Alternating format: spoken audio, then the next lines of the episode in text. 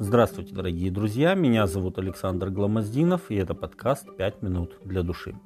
После того, как едомляне не позволили Израилю пройти к восточным границам Ханаана через свою территорию, Моисей повел народ вокруг царства и дома.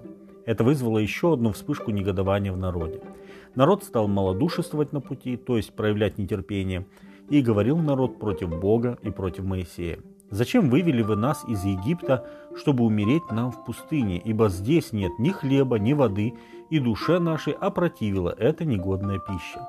Это так они говорили о манне, благодаря которой жили столько лет.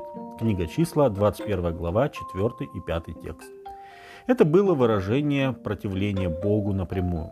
И послал тогда Господь на народ ядовитых змеев, которые жалили народ, и умерло множество народа из сынов Израилевых. И пришел народ к Моисею и сказал, «Согрешили мы, что говорили против Господа и против тебя.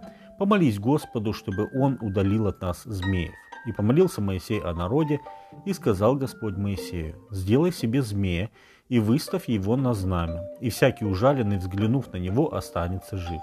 И сделал Моисей медного змея, и выставил его на знамя, и когда змей ужалил человека, он, взглянув на медного змея, оставался жив.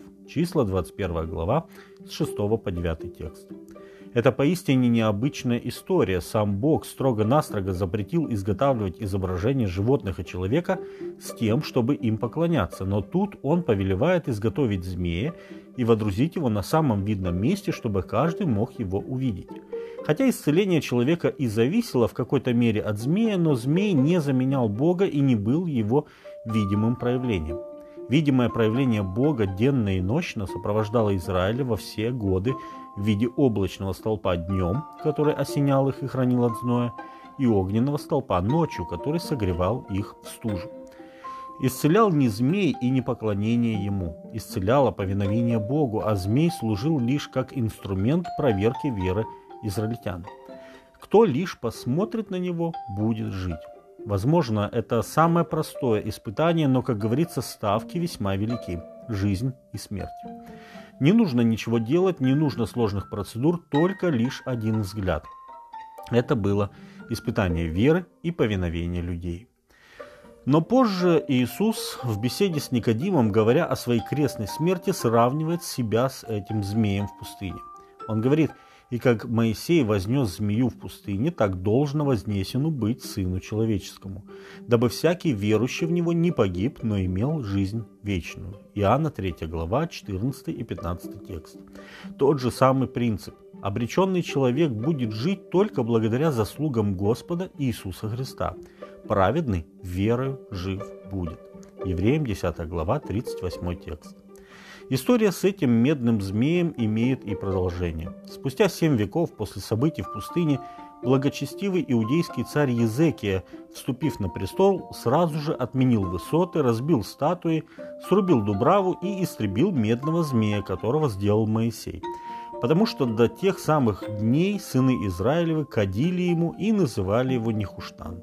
Четвертая книга царств, 18 глава, 4 текст. Произошло так, что то, что было как бы вспомогательным средством для возвращения сердца народа к Богу, стало объектом обожания и поклонения. Как если бы ученики поклонялись мальчику, который принес две рыбки и пять хлебов, а не Христу, который умножил их и накормил людей. Дорогие друзья, есть некоторые символы, вещи, строения и даже люди, которые помогают нам приблизиться к Богу и укрепить нашу веру в Него – но они не должны обожествляться нами и становиться объектами нашего поклонения. Пусть Господь благословит вас, дорогие друзья, не забывать, что Иисус Христос – это единственный путь в вечную жизнь. Только Он достоин поклонения. С вами были «Пять минут для души» и пастор Александр Гломоздинов.